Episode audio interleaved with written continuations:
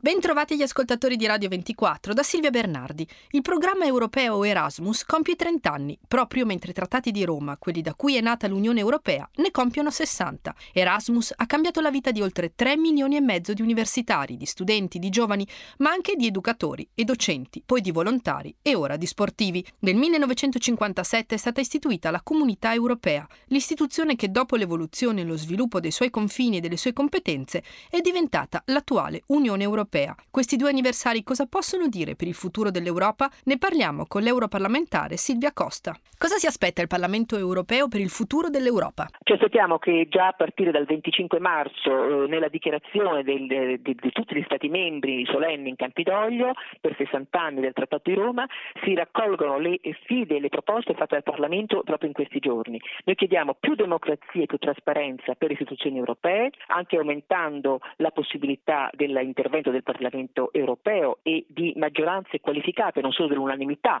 per il Consiglio dei Ministri, per non bloccare i processi decisionali. Chiediamo che ci sia finalmente un bilancio proprio dell'Europa e anche una sua capacità di investimento fiscale. Chiediamo finalmente, e l'abbiamo proposto concretamente, il famoso pilastro sociale con un salario minimo per i lavoratori europei, la difesa dei diritti dei, dei lavoratori, ma anche un welfare europeo. Chiediamo finalmente una politica della difesa coordinata tra i paesi paesi e una politica estera più integrata e soprattutto anche che ci sia finalmente un sistema vero di politica dell'immigrazione e dell'asilo europeo superando eh, Dublino e con una eh, solidarietà fra i Paesi membri. Chiediamo l'istituzione della eh, Procura europea e eh, di rafforzare anche la sicurezza attraverso la maggiore comunicazione eh, nell'intelligence dei vari Paesi.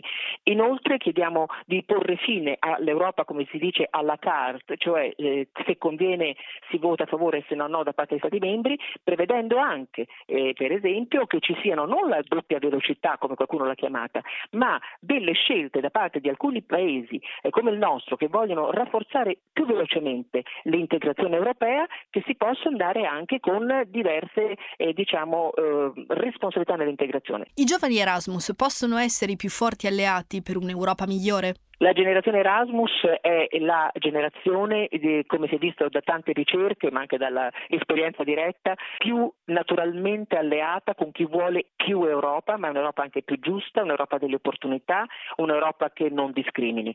Credo che siano i veri, naturali alleati per un futuro dell'Europa che vista come il comune destino, ma come anche una, uno spazio di pace, di libertà, di democrazia, di cittadinanza attiva. Per questo proponiamo che sia decuplicati le risorse per Erasmus, ma soprattutto chiediamo che l'Europa della cultura e dell'educazione siano molto più centrali nelle priorità della Commissione Juncker e nei nuovi trattati, ma soprattutto anche nella dichiarazione eh, di, eh, di Roma del 25 marzo.